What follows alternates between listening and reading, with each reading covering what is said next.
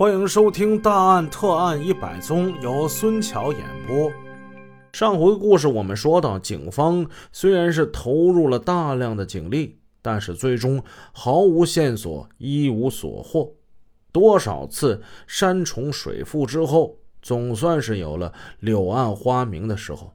当警方再一次查看门卫室隔壁那间小屋里那监控视频的时候，终于是发现了一点端倪。在那个画面之中，出现了一个很奇怪的东西，像是一个弯弯的头这个弯弯的头连着两个管子，然后是一个把手，在把手的下边还有两个管子。这究竟是什么东西啊？经过反复观看视频，警方认定黑影当时手里拿这东西应该是个养鸽枪的喷头。养鸽枪是一种工业用品，它是用液化气乙炔做燃料，用氧气来助燃，能够产生很高温度的火焰，可以用其对金属物体进行切割。那天晚上，凶手就是用这养鸽枪对这道防盗门进行切割的。视频中看到的火焰就是养鸽枪发出的火焰。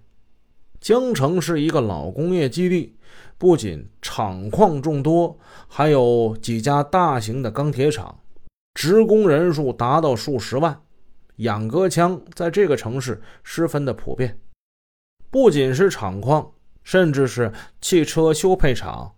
电器维修店，甚至这垃圾回收站都会使用养鸽枪，而且养鸽枪在市面上是比较容易轻易买到的。想通过排查养鸽枪而寻找嫌疑人，绝非是一件容易的事儿。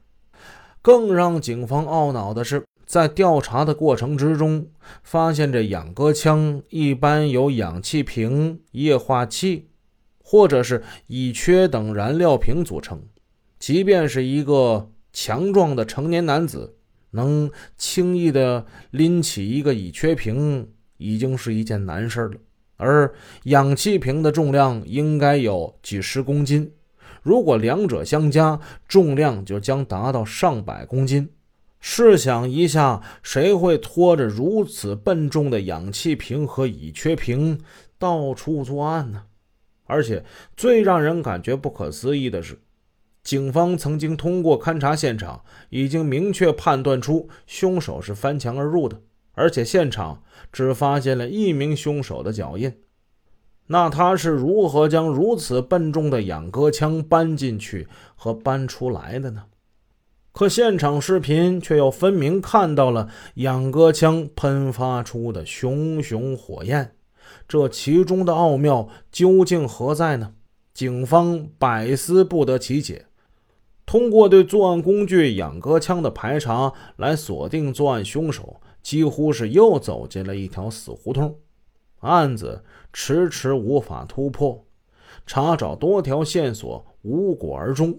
从省厅下来的督办领导也深感此案非常的棘手，在此情况之下，专案组只好在全城展开地毯式的排查。所有的侦查员们被分成了十几个侦查小组，排查了近一个月，但是杀人真凶依然是云遮雾罩。参战干警大多感到了精神疲惫，对此案的侦破一度是丧失了信心。案情分析会上，大家聚在了一起，分析收集起来的各类线索。就在大家感到有些沮丧的时候，有一个侦查员忽然想起来了，在去年的时候，也是在江城，曾经发生过一起类似的案件，只是当时那个案子呀太小，没能引起大家的注意。正是这个不太起眼的小案子，让这起凶杀案的侦破峰回路转。这个事儿，徐振辉当然记得，那是二零一一年的十二月十七日。江城一家钢铁厂的厂区，一家银行的自动提款机发生了一起盗窃未遂案件。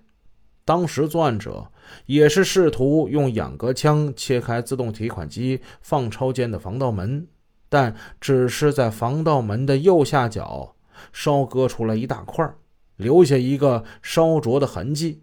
并没有切割开来，所以没能成功。放钞间位于一家幼儿园的屋内，幼儿园的监控视频拍到了作案者切割防盗门的全过程。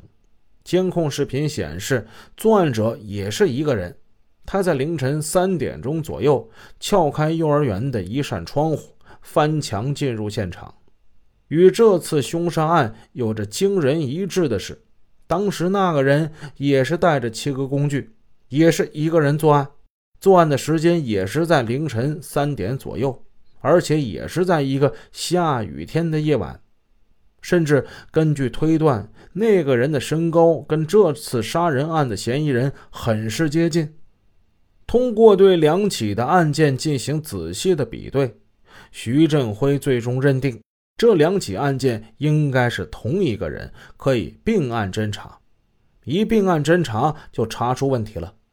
因为在二零一一年十二月那起未遂的盗窃案之中，作案者使用的养鸽枪在视频中只出现了一个瓶，而且没有辅助的罐体，并且个头也不大。专案组经过一番研究，终于发现了端倪。原来近些年，有的生产厂家推出了一种以汽油为燃料的轻便型养鸽枪。它的汽油瓶体体积较小，叫便携式无压汽油切割机。这种养鸽枪的总重量也只有十公斤左右。经过查询，在全国范围内生产这种便携式养鸽枪的厂家并不多，只有十多家。警方还发现，作案现场的这个切割枪的外形很有特点，大约八十厘米高，顶部向外凸起。有了这两个特征，很快就查出这是深圳一个厂家生产的汽油切割枪，产品型号、生产厂家都查出来了，顺藤摸瓜吧。警方跟厂家销售处联系之后，厂家给出了一个惊人的消息：二零一一年十一月，江城有一个男子花了两千块向他们购买了一套汽油切割枪。该男子姓李，叫李学科。李学科，经当地户籍网上查，并没有发现这个李学科。会不会是购买者使用了假名呢？本集已播讲完毕，感谢您的支持，祝您一天好心情。